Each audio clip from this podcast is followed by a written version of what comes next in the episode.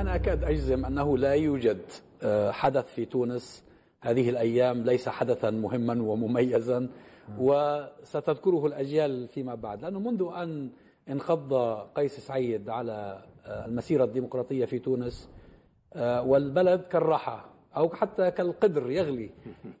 وأنا أظن أنه في نهاية المطاف الشعب آه، سيتمكن من استعادة آه، المبادرة. أنت يعني تشعر حقيقة بأنه هذا احتمال وارد؟ المقاومة شوف المقاومة التي نراها لإجراءات قيس سعيد لم نرها في بهذا الوضوح في بلدان الربيع العربي الأخرى. يعني شوف أنت كيف انقضوا على الديمقراطية في مصر في أوج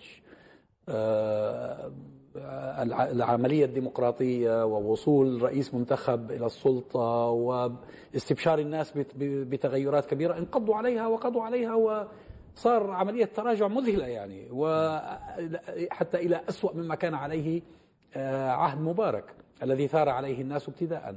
آه، انظر إلى ما آلت إليه الأوضاع في سوريا إلى ما آلت إليه الأوضاع في آه، ليبيا في اليمن. أنا أظن أنه في تونس هذه المقاومة التي نشهدها من قبل الأفراد والجماعات والاتحادات والنقابات والسياسيين من مختلف آه، أطيافهم تبشر بخير. هو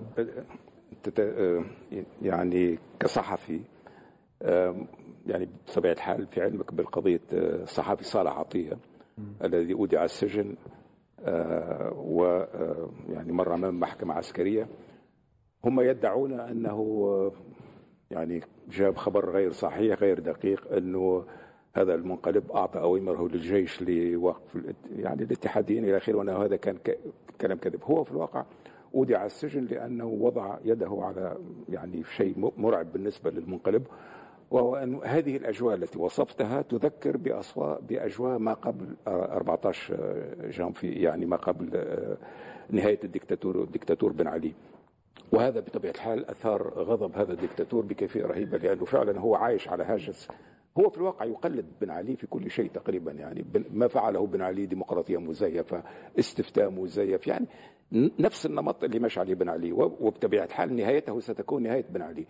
ولما قال الصحافي صالح عطية الذي أحيي شجاعته وهو الآن في السجن فبالضبط هو ما يخشاه وبالتالي يعني ردة الفعل كما وفعلا اليوم هناك يعني وضع هو في الواقع التاريخ لا يكرر نفسه بنفس الكيفية دائما ابدا في اختلافات. أنا لا أستطيع أن أجزم أنه نحن فعلا ليلة 13 جانفي يعني ليلة رحيل الدكتاتور. لا أجزم بهذا لكن الوضع فعلا هو وضع متأزم لم أشهده في حياتي السياسية الطويلة لأنه عندك من جهة مجتمع متأزم إلى غاية التأزم. يعني مجتمع فاقد الثقة في الطبقة السياسية مجتمع يعني آه، في حالة إحباط في حالة يأس في حالة غموض تام.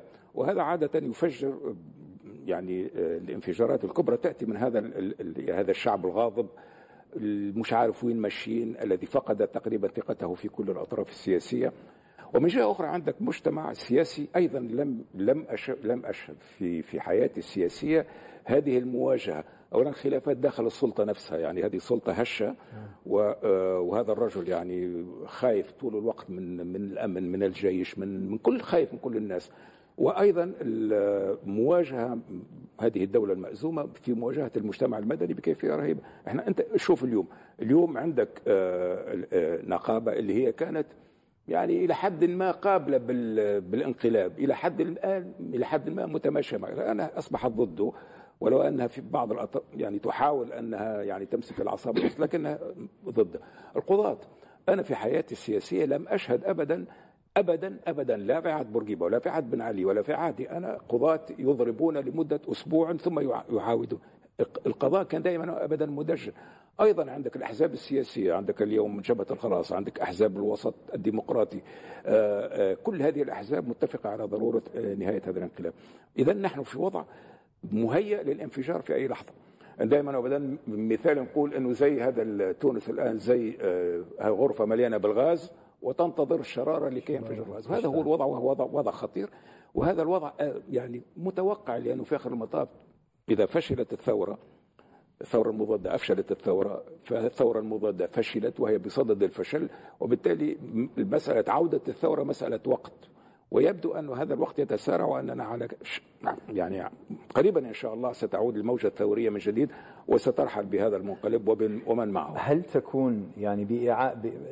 لنفترض إن شاء الله لنفترض بأن هذه الموجة الثورية آه، تحقق أهدافها ومراميها هل تعود المسيرة الديمقراطية إلى تونس يعني تعود كما كانت يعني في 2011 2012 أم نجد شيئا جديدا مغايرا لا هو هذا ولا هو ذاك لا لا هو الآن اللعبة حول يعني الرهان حول الدستور ما هو آه، اليوم فيه يعني دستور الثورة وهذا وهذا المنقلب الذي يأتي بالدستور، شنو الفرق ما بين الدستورين؟ يعني اذا إذا إنسان ما يفهمش الفرق ما بين دستور الثورة وهذا الدستور الذي سيأتي بهذا الشخص لا يفهم القصة كلها. دستور الثورة وأنا آه، يعني أهم شيء في يعني في هذا الدستور الثورة. أنا الذي ساهمت يعني كرئيس الجمهورية آنذاك وأيضا عبر كل ممثلي الحزب الذي كان حزب المؤتمر الجمهورية الذي كان شغالا طول الوقت في في يعني في صياغة هذا الدستور. إحنا الهدف الأساسي من دستور الثورة هو نهاية الحكم الفردي. نحن نعتبر أن الحكم الفردي هو الذي دمر شعبنا ودمر الأمة. الحكم الفردي هو الذي دمر العراق الحكم الفردي هو الذي دمر سوريا الحكم الفردي هو الذي دمر مصر الحكم الفردي هو الذي دمر اليمن. إذا أنا هاجسي ولو كنت في موقع الرئاسة يعني كنت أس- أستطيع أن أفعل ما فعله كل الرؤساء أنني أغتنم الفرصة لكي لا أنا أبدا بالنسبة لي القضية الأساسية هو أن دستور الجمهورية وأنا كنت مشرف على ذلك الفترة أنه يلغي نهائيا حكم الفرد. بما معناه أنه نصبح لأول مرة في تاريخنا دولة قانون ومؤسسات. من يحكم هو القانون والمؤسسات والتداول. وهذه الفكرة هي الفكرة الثورية أعتقد اللي جئنا بها. هم يكذبون على الدستور يقولوا هذا الدستور شتت السلطات وضعف السلطات. لا ابدا لم يشتت السلطات. رئيس جمهوريه عنده سلطات واسعة لكن محددة. رئيس الحكومة عنده سلطات واسعة لكن محدده المؤسسات الدستورية التي وضعناها عندها سلطات واضحة ومحددة. بحيث الدستور هذا هو دستور ديمقراطي check and balance مثل ما يقولون في أمريكا. بمعنى أن السلطات ليست مشتتة كما يقولون وإنما يعني متوازنة وتراقب بعضها البعض. هذا هذا المنقلب يريد فسخ كل هذا للعودة إلى الحكم الفردي يعني لما تشوف ال ال يعني كل ما فعله إلى حد الآن الاستيلاء على السلطة القضائية، الاستيلاء على السلطة التشريعية، الاستيلاء على السلطة التنفيذية هو عودة الحكم الفردي. وهذا هو لب يعني لب الخلاف الآن بحيث أنت لما تسألني تقول لي إلى ماذا سنعود؟ هو الخيار واضح، إما أنك تعود إلى دولة إلى منظومة يعني متابعة بناء الدولة الديمقراطية وإلا أنك تعود إلى الحكم الفردي ايا كان الشخص. وأنا بصف بصفتي يعني أنا أقول أتحمل مسؤوليتي في في هذا الجزء الهام من الدستور يعني سأبقى أناضل من أجل أنه لا يكون ابدا عودة الحكم الفردي. مرة أخرى وهذا يجب على العرب أن يفهموه طالبا. شعب يضع مستقبله في يد شخص فهو شعب مريض. صحيح.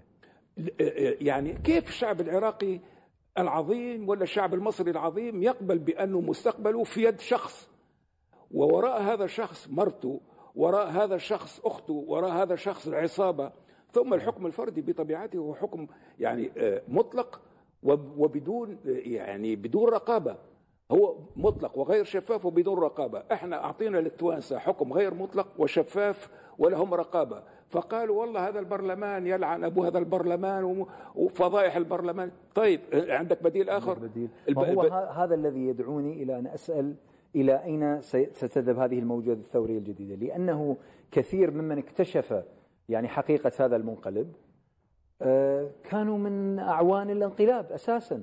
فهم انقلبوا أساسا على الدستور. دكتور منصف. نعم. فالآن بانقلابهم على المنقلب هل ي- هل يريدون العودة إلى ذلك الدستور أم يريدون شيئا آخر؟ هو هذا هنا هم, هم يريدون الاستبداد بطبيعة ما يريدون الاستبداد يريدون العودة إلى نظام نفس الحكم نفس الشيء. لمصلحتهم وليس لمصلحة قيس سعيد. يعني نفس هذا الاتجاه الآن أيضا في مصر يعني هناك اتجاه حاليا أيضا وإن كان لا يزال يعني يتبلور. فكرة تغيير الدستور بحيث يعود إلى النظام الرئاسي. الآن السيسي لديه كل الصلاحيات كل الصلاحيات مطلقة لكن ينفذها بالأمر الواقع وليس بنص الدستور هو يعطل الدستور. رد- شوف رد بالك من قضية نظام الرئاسي. هم يلعبون على هذه النقطة. والله نظام برلماني مش نظام رئاسي نظام حكم الفرد. الفرد. هذا ما بالضبط. أقوله لهم. بالضبط. لأنه النظام الرئاسي في نظام ديمقراطي ما فيش مشكلة. صحيح. النظام يعني النظام أمريكا الأمريكي هو نظام رئاسي، لكن هم يلعبون شوف هم الخ- الخبث بتاع هؤلاء الناس هم دائما وابدا يلعبون على الكلمات. إحنا نظام برلماني فاسد اذا نظام رئاسي هو نظام مستقيم نظام فيه فيه سلطة محددة في كذا كذا. لا يا بشر يا بني آدم لا يكذب عليكم. نظام الرئاسي في في في في, في المنطوق العربي نظام استبدادي. الفرد والعائلة والقبيلة بدون ش... ب- بكل شطط. هذا ما يجب أن يفهمه العرب والتوانسه بصفه عامة. لكن اسمح لي دكتور الحقيقة إنه آه، يعني إحنا طبعا لما حدث الانقلاب في تونس أصبنا كلنا بحالة خيبة أمل لأنه هذا كان المتبقي من الربيع العربي. الحقيقة لما بدأ يحدث آه، يعني تجمع للمعارضة التونسية في جبهة الخلاص يعني قبل يعني أسبوعين تقريبا. يعني بدأنا نشعر بطاقة أمل جديدة أنه القوى السياسية في تونس بدأت تتجمع الآن مرة أخرى تتكون تحت يعني مظلة واحدة. صحيح هي لا تضم كل القوى السياسية حتى الآن لكن لا بأس العدد الموجود منها آه، تحت هذه المظلة. أضيف إليها هذا الحراك اللي يقوده الآن اتحاد الشغل أيضا شيء آه، شيء أيضا يسير في الاتجاه الإيجابي. اللي يعطينا أمل. يعني نحن من خارج تونس أيضا ونتابع لأنه إحنا بالنسبة لنا تونس كانت هي الشرارة شرارة الثورات الربيع العربي. وبتذكر يا دكتور لما في أول الثورة آه، لما حصل في تونس كنا في مصر كان الإعلام المصري يقول لك مصر مش تونس مصر مش وأنا الحقيقة كنت دايما أستشهد ببيت شعر اللي آه، آه، كان لأحمد فؤاد نجم. كان هو قالوا عن الثورة الإيرانية زمان يعني آه إنه الخالق الناطق هناك الناطق الخالق هنا يعني. فأنا كنت بقول الخالق الناطق هناك الخالق الناطق الخالق هنا في مصر يعني هو نفس الشبه. فإحنا الآن ننتظر وأنا من كم يوم كنت كاتب مقال هل تعود تونس الإجابة تونس مجددا يعني كنا دايما إحنا في مصر استخدمنا تعبير كده آه، بسم الله الرحمن الرحيم الإجابة تونس. يعني ده إحنا في الكلاسيكيات المصرية تمام، تمام، ال- في مسابقات الطلبة. آه، يسأل سؤال فيقول آية بسم الله الرحمن الرحيم الإجابة كذا. فإحنا كنا دايما نقول بسم الله الرحمن الرحيم الإجابة تونس. فإحنا بقى أصبح عندنا الآن مرة أخرى الأمل يتجدد أن تعود مرة أخرى. هذا التعبير آه، يعني الإجابة تونس مرة أخرى. بعد جملة التطورات اللي حصلت في ال- الأيام الأخيرة إن شاء الله تكتمل يعني. ملاحظاتي على المشهد التونسي هو أنه مسار قيس سعيد هو مسار انقلابي ويتم بصورة فجأة يعني. وفي حالة تحدي سافر. وإذا كان دستور 2014 تأسس على الوفاق الوطني وهذا هو قوته بالإضافة إلى مقاصده التي أشار إليها الدكتور منصف.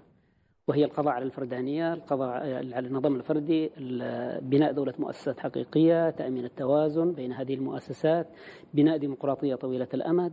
ذلك كان مق- مقصد آه، آه، دستور 2014 لكن الأهم في دستور 2014 أنه كان يتأسس على قاعدة وفاق وطني. دستور قيس سعيد تأسس على قاعدة انقسام واضحة يظهر آه، آه، رئيس الهيئة الاستشارية وهو يتحدث عن تونس الجديدة ليعلن أمام العالم. بأنه بأن هدف الدستور الجديد هو إقصاء جزء من المكون التونسي. هذا لم يحدث في التاريخ. لم يحدث. يعني أنت تؤسس لمرحلة لدولة جديدة لمرحلة جديدة لكن بمنطق ثأري مع قسم كبير من المجتمع مع إذا افترضنا أنه إذا كنت تقصد حركة النهضة على سبيل المثال فهي حركة كان لها أغلبية في البرلمان. أو على الأقل كان لها حضور كبير في البرلمان. فإذا كان فكرة التغيير تقوم على إقصاء طيف سياسي في تونس فهذا لا يعبر عن تونس الجديدة. بالعكس هذا هذا يقود تونس إلى مرحلة في غاية الخطورة. وهذا العودة إلى حكم الفرد. والعودة إلى حكم ثانيا نعم. الشيء الآخر هو أنه قيس سعيد في الحقيقة قام بكل شيء يمكن أن يستفز الشعب التونسي. لكن الشعب التونسي لم يتحرك حتى الآن. الرهان على التشكيلات الجديدة جبهة الخلاص التي دعت إلى مظاهرات الأحد. سنرى ما هو حجم المظاهرات لكن أتوجس من تحرك اتحاد الشغل الذي ربما استبق المضا... أنا لا أراهن يعني دعوة دعوة مهنية. اتحاد الشغل دعا إلى إضراب على خلفية اقتصادية معيشية. يعني في مفاوضات تونس مع صندوق النقد الدولي يريدون 4 مليار دولار آه، من ضمن مطالب صندوق النقد الدولي عدم رفع الأجور على هذا الأساس تحرك اتحاد الشغل. لكن الرسالة السياسية لاتحاد الشغل هي أنا الذي أحرك الشارع التونسي. نعم. المطلوب هو أن تتحرك الأحزاب والقوى السياسية في الشارع وهو الذي مش يمكن مشكلة يا دكتور يعني لا لا إنه يبقى لا- لا- هذا الشغل يدخل على الخط لا أيضا. يدخل يدخل لكن أنا لدي شكوك فقط لدي شكوك ولا يعني الزخم- هو قصده إنه ما تكونش المطالب مطالب محدودة لا علاقة لها بالحفاظ على ال- القضية الديمقراطية. لأن أنت تناقش قضية في إطار آه، هيكلية سلطوية أنت لا مشكلة لديك معها رغم أنه هناك تصريحات من اتحاد الشغل كانت تعترض على فكرة تأسيس الهيئة الإستشارية في غياب هذه المكونات المجتمعية. أنا سمعت واحد من أظن نائب الرئيس الاتحاد من يومين في تصريح يقول إنه مع ما آه، الإجراءات التي اتخذت في آه، هم جولاي ال- الماضي. هم هم مع يعني. معناته أنه هم هم مع سعيد ما فيش خلاف. أنا, أنا أخشى أنه آه، يعني بدأنا ننظر إلى الشجرة وأحيانا إلى غصن الشجرة وننسى الغابة. خلينا نلقي نظرة على الغابة حتى نفهم الموضوع. الغابة هو آه، تونس كان لابدها أن تخضع يعني أن تصفى منها الث- الث- الثورة العربية لأنه مهد الثورة ولأنه ضربها في مهد الثورة عنده يعني عنده رسالة كبرى رمزية. اذا إحنا شاهدنا تصفية الثورة في في في, في سوريا بالحرب الأهلية، في اليمن بالحرب الأهلية، في اليمن بالحرب الأهلية، في مصر بال انقلاب. يعني بال بالانقلاب، في تونس ب آه، يعني شيئا فشيئا الفوضى. يعني بالتقسيط صح التعبير، تقسيط الأول انتخابات يعني رجع رئيس الثورة المضاده استطاع باستغلال المال الفاسد والإعلام الفاسد والشركات السياسية الفاسدة وربما ضعف النهضة إلى اخره استعاد آه، آه، رجع إلى كذا. الآن المطلوب من هذا الشخص إكمال العمل اللي هو تصفية الثورة نهائيا وتصفية أهم ما جاءت به الذي هو الدستور يعني إحنا في مسلسل كامل وكل القوى التي اشتغلت ضد الربيع العربي هي التي تساند هذا المنقلب وأساسا المال الإماراتي يعني تبدأ الأمور واضحة ما أسميه محور الشر. اذا يجب ان نضع هذا في سياق تصفية الثورات وآخر مرحلة هي تصفية الثورة التونسية وآخر مرحلة في تصفية الثورة التونسية تصفية تصفية الدستور وبالتالي أهمية ما سيقع الآن. الآن نجي للغابه التونسية نفسها يعني. ما الذي فيها؟ فيها آه، آه، يعني الآن الناس التي م- متعلقة بالدستور 2014 باعتبار أنه هو أهم شيء جابته الثوره وأنه علامة الثورة و يعني من من مسخرة التاريخ أنني الآن أصبحت دستوري إن صح التعبير لأنه في تونس الدستوريين هم البرجيبيين. اذا أنا الآن أصبحت أكبر دستوري في البلاد بينما أنا حاربت طول عمري الدستوريين. يعني هذه من الم- من المساخة وعندك الآن أطراف اللي هي تريد فعلا تصفية الثورة والعودة إلى ال- ال- ال- الحكم الفردي. تقول لي الأحزاب وما الأحزاب اليوم فيه فيه تشكل آه، جبهات متعددة وأنا سأسعى بكل قواي إنه هذه الجبهات يعني تجد آه، قواسم مشتركة ومن جملتها حتى الاتحاد المهم هو أن نغلق هذا القوس وأن تعود للثورة نفسها. لكن نحن سنرتطم مرة أخرى بكل هذا يعني كل غرفة العمليات التي خططت لأنه لو وهذا ما سيقع في آخر المطاف. س- س- ستتجدد في تونس. وآنذاك يعني المد الثوري الذي المد الثورة المضادة سيتكسر في تونس ومد الثورة سيعود من جديد من تونس إلى أطراف الأخرى. وهذا ما يخشوه هؤلاء الناس وسيفعلون كل ما في وسعهم لإدامة الأزمة وتعميق الأزمة وإدخال البلبلة في كذا. لكن أنا ثقتي منين جاية؟ جاية من حاجتين. أولا أنه هذا المشروع مشروع الثورة المضادة فشل في كل مكان. إفلاسه في, في مصر إفلاسه في سوريا إفلاسه في كذا إفلاس في تونس.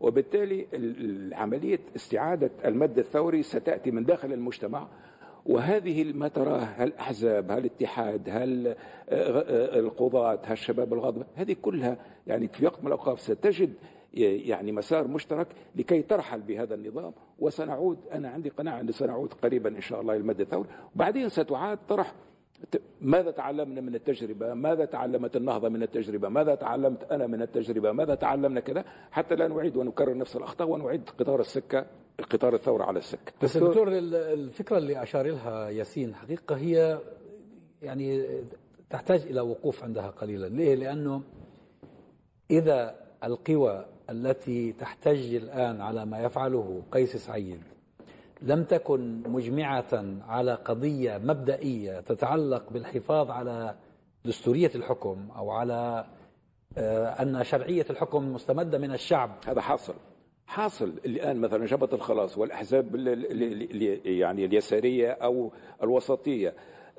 هذه كلها م- م- متفقة. القضاة الآن هم أيضا متفقين. ال- الصحفيين متفقين. في اتفاق شاسع واسع على أنه لابد من العودة إلى إلى دولة قانون المؤسسات والخروج من الحكم الفردي. الرجل هذا يعني شوف بن علي كان دكتاتور ذكي. بما معناه؟ أنه آه، الديمقراطية المزيفة كان يحافظ على الشكل. عمره ما يعني دخل في معركة مع القضاء ومع الصحافة ومع بهذه بهذه الكيفية الفجه يعني كان دكتاتور خبيث وذكي. هذا حديث عهد الشخص بالسياسة أصلا. ما عنده ما يعني دخل. يعني معقول هذا أنه في أول بلاغ الانقلابي تقول وأنا سأكون النائب العام؟ هذه غلطة لم يرتكبها أي مر... واضح أنه يعني دكت... أنا أقول دكتاتور متربص. هذا شخص لا يصلح لا أن يكون لا ديمقراطي ولا دكتاتور. وبالتالي أنا عارف انه الناس اللي وراءه فهموا أنه لا يستطيع أن يكون دكتاتور وبالتالي هذا سي- سيساهم في التخلص منه سريعا. يعني دكتاتورية فجاه دكتاتورية مبتدئين دكتاتورية إنسان لم يدرس الدكتاتورية. لأن أنت لما ت- تعمل دكتاتورية تحط على الأقل الشكل هو تخلى عن الشكل هو سيفيه فشل. ولهذا كل الناس أصبحت تشعر بالتهديد. حتى المؤسسة الأمنية حتى المؤسسة القريبين منه نفسهم. كلهم أصبحوا داخل القصر شاعرين بالداخل شاعرين بالتهديد آه. ولهذا هذا الرجل لن يطول مسألة مسألة يعني أقول. إذا تسمح لي دكتور. منصف في نقطة الحقيقة يعني أبعد من من اللي تفضل به الأستاذ ياسين الذين وافقوا قيس سعيد على الانقلاب ودعموه بل وابتهجوا واحتفلوا واحتفوا نعم. بالانقلاب حينما أعلن في تموز من العام الماضي نعم كثير منهم اليوم هم يقفون ضده. سبب الابتهاج الرئيسي يعني إحنا خلينا كما يقال باللغة الإنجليزية هذا الفيل الأبيض الذي لا يريد أحد إلا التحدث عنه. هي قضية أنه أراد أو وعد بتهميش الإسلاميين. طبعا. قضية وج- الإسلاميين ورقة في غاية الأهمية. نعم ونفس اللي حصل في مصر من قبل. فالآن الخشية الخشية أنه هؤلاء الذين ابتهجوا بال بالانقلاب لأنها إلى حد ما همشت أو أقصت الإسلاميين. اليوم يعني يتحدثون في قضية الدستور ولكن على أمل بأن تعود الأمور إلى شيء من من المجاري الطبيعية لكن بدون عودة الإسلاميين. أنا هنا أؤكد على مسألة ولذلك أنا كان سؤال الأول لجنابك هو في مسألة أنه هل سنعود إلى المسار الديمقراطي الذي يضم كل التوانسة كل أطياف المجتمع التونسي كل فئات المجتمع التونسي على الرغم من خلافاتهم على الرغم من ويضمهم مرة مرة جديدة تحت هذا هذا الدستور الذي الذي حدث بعد لا 2011 لا لا جدال في ذلك. أنا أنا عندي حفيظ على النهضة. وصار ما صار ما بيناتنا و و و وما تريده. لكن أنا بالنسبة لي الديمقراطية كلعبه الشطرنج كلعبه كرة القدم لا تستثني أحدا. ما فيش ديمقراطية بإقصاء طرف من المجتمع مهما كانت خلافاتي معه. صحيح. هذا قلت 20 مليون ألف مرة. أنا لا أخلط ما بين الأخطاء التي ارتكبتها النهضة وبين مشاكلي مع الغنوشي ومع أدائهم الضعيف إلى آخره. هذه مسائل يعني تكتيكية. لكن المسائل المبدئية هو أنك ابتداء من اللحظه اللي تعمل فيها ديمقراطية لابد أن تقبل بالصندوق. أنا هذا من النهضويين إذا جابهم الصندوق للحكم فليحكموا. الصندوق اللي جابهم هو اللي يرحل بهم ما يرحل بهم لا دبابة ولا أي شيء. إذا لم نتفق على هذا على ماذا سنتفق؟ أي ديمقراطية سنبني. رائع. هو هذه الفكرة اللي أنت طرحتها أنس. الذين آه، يقفون مع الذي ينقض على الديمقراطية. أنا أعتبر أنه هم نوعين في نوع ناس قليل العقل قصير النظر لأنهم يريدون أن يخلصوا من خصوم لكن الذين من وراء هذا المخطط هم يريدون أن يخلصوا ليس من خصوم بعينهم الثورة كلها. يريدون أن طبعاً. يخلصوا من من الديمقراطية الديمقراطيه صحيح. طبعا ليه؟ لأنه هذه الديمقراطية إذا نجحت في تونس ولو نجحت في مصر فإنها تهدد طواغيت كل المنطقة طبعا. بكل أشكالهم بكل بين أصنافهم قوسين هذه. الأزمة كشفت كم عندنا من أنصاف ديمقراطيين وأرباع ديمقراطيين. وأخماس ديمقراطيين الديمقراطية مرة أخرى هي لعبة يتقبلها بكل قواعدها باستثناءات هذا في أرباع الديمقراطيين وأنخماس الديمقراطيين جاءوا مع هذا الدكتاتور على أساس أنه سيخلصهم الإسلاميين. وبعد يدعون أنهم ديمقراطيين. أنتم لستم ديمقراطيين. أنا بالنسبة لي أضع حد فاصل. والحمد لله انه هذه الأزمة كشفت من هو ديمقراطي ومن غير ديمقراطي. كل إنسان ساند أو حرض على النهضة أو على أي طرف. وهذا بالنسبة لي لا يمكن أن يعد من الديمقراطيين. وإن شاء الله التوانسه يعني لا يس... لأنه المشكلة أنه شعوب ذاكرتها ضعيفة. يعني في اخر في آخر المطاف آخر واحد يتكلم ويقول آه فلسطين كذا يصفق عليه الناس، الناس لازم تكون عندها ذاكرة، يجب أن تتذكر من من وقف مع هذا مع هذا قيس سعيد بكل تعلاته ويعلمون أنه سيكرر نفس نفس الجريمة في حق الديمقراطية، الديمقراطية يا تقبل بقواعدها كما هي يا لست ديمقراطي الغريب إنه إنه المشهد ده أصلا كان موجود بمصر بعد الانقلاب. يعني نعم. مشهد إحنا في نقدر نقول فئتين يعني فئة فعلا ضد الديمقراطية بشكل مطلق اللي هم أنصار العسكر و والدولة العميقة. لكن في قوة سياسية والقوى الإقليمية التي تمولهم والقوى الإقليمية طبعا التي تمولهم وأجهزة الدولية الأجهزة الأخرى لكن في قوة سياسية هي كانت يعني عندنا في مصر التجربة واضحة للجميع أنه كانوا بيستهدفوا من هذا الانقلاب أنه هو يخلي لهم الساحة يعني يعني يقضي على الإخوان أو على الإسلاميين وبالتالي تخلو لهم الساحة فيتنافسوا هم فيما بينهم ويصبحوا هم البرلمان ويصبحوا هم الحكومة ويصبح الآن شافوا هذه التجربة في مصر؟ يعني أنا بحكي على الإخوة في تونس يعني أنهم المفروض أنهم شافوا هذا الفيلم يعني شافوه في مصر قدامهم. فلماذا يكررونه؟ وإحنا أصلا كنا بنستلهم يعني خبرات الإخوة التونسيين يعني بنقول أنهم يعني أكثر حكمة أكثر آه، يعني آه، عقلانية في العمل السياسي لكن الحقيقة ربها واحد إحنا إحنا اكتشفنا اكتشفنا إنه إنه الخالق الناطق هناك الناطق الخالق هنا حتى في انسى الموضوع في فرق بين تونس والمصريين. ربها واحد. صحيح. الإستبداديين هم هم نفس نفس العقلية. يعني الديمقراطيين هم نفس الديمقراطيين. صحيح. أنصاف الديمقراطيين هم أنصاف الديمقراطيين. نفس التشكيلة نفس التركيبة. لكن نعم. الآن شيئا فشيئا يجب شعوبنا ان تعرف أين مصلحتها؟ هل مصلحتها أن نعود تحت حكم الفرد وحكم زوجته وحكم ابنه وحكم نعم. نعم. مش عارف وحكم العصابات؟ أو أنها تريد في آخر المطاف أن تصبح دولة دولة قانون ومؤسسات وشعب المواطنين هذا هو الخيار. وهذا هو التحدي. من الذي سيرسخ هذا السؤال؟ من الذي سيحول هذا السؤال إلى سؤال اللحظة في تونس؟ هذا السؤال ينبغي أن يحرك الشارع التونسي. أنا في تقديري أن اليوم الرصيد المتبقي في تونس تجربة تونس الديمقراطية والثورية هو الشعب التونسي. الشعب التونسي إذا شعر بالإحباط إذا انسحب من الشارع أعتقد أن قيس سعيد سيمضي إلى نهاية المسار سيقر الدستور ومن ثم ستكون الإجراءات اللاحقة هو حظر كل المكونات السياسية الديمقراطية الإسلامية وغير الإسلامية. لن يكون هناك مكون آه، آه، سيعمل على إعادة إنتاج ديكتاتورية جديدة كما كانت يعني أو على الأقل استنساخ ديكتاتورية آه، بن علي أو أو برقيبة. اليوم أنا في تقديري أنه عندما ينبري رئيس اللجنة الاستشارية ويتحدث إلى وسائل الإعلام الفرنسية ويتحدث عن حذف مادة لها علاقة بهوية تونس الإسلامية هذا فخ كبير جدا أنا أعتقد أنه يكمن خبث مثل هذا الطرح هو أنه أنت تريد أن أن أن تثير نوع من الجدل حول حول الدستور التونسي. الناس لا ينبغي أن أن ينصرفوا إلى نقاش هذه المادة تحديدا، بل عليهم أن يركزوا على فكرة الدستور هل هو شرعي أم لا؟ الدستور غير شرعي من أساسه وليس فقط هذه المادة. ولهذا هناك مطبخ أعتقد أنه يقف خلف قيس سعيد. هناك مطبخ هو الذي يدير هذه المسألة بشكل بشكل يعني ممنهج. وهو الذي يدفع بتونس بهذه الطريقة. هناك إسناد إقليمي هناك إسناد دولي هناك تغطية من نوع ما. ولهذا نعتقد أنه كل ما يحدث اليوم في تونس السلاح الوحيد نعم. الذي ينبغي أن أن أن يرفع هو سلاح الشعب التونسي. شوف سيدي الكريم أنا متفق معك لكن هذا كلام يعني يعني نظريا صح التعبير لأنه في آخر المطاف الثورة في 2011 لم يقم بها الشعب معنى لم يقم بها 12 مليون تونسي نزلوا كلهم نزلوا في في يعني الشعب الذي تحرك كذا لم يفوت 50 100 ألف تونسي. يعني هذا يجب أن يكون واضحا. يعني الثورات يعني نتحدث عن ثورة الشعب. شوف أنا بالنسبة لي آه، بصدد مراجعة كل مفاهيمي ومن جملتها مفهوم الشعب. مفهوم الشعب مفهوم شعبوي.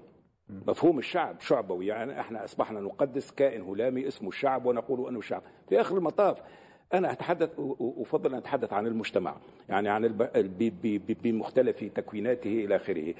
أيضا من قاموا بالثورة ومن يقومون بالثورة هم الجزء المتحرك الواعي من المجتمع. الطليعة يا دكتور. الطليعة. آه وبالتالي نعم. لكن خليني الثورة لما قامت في تونس الطليعة قامت بالثورة والأغلبية كانت راضية فسكتت لم تخرج للدفاع عن هذا الشخص. أنا أقول لك أنا أطمنك في الشيء.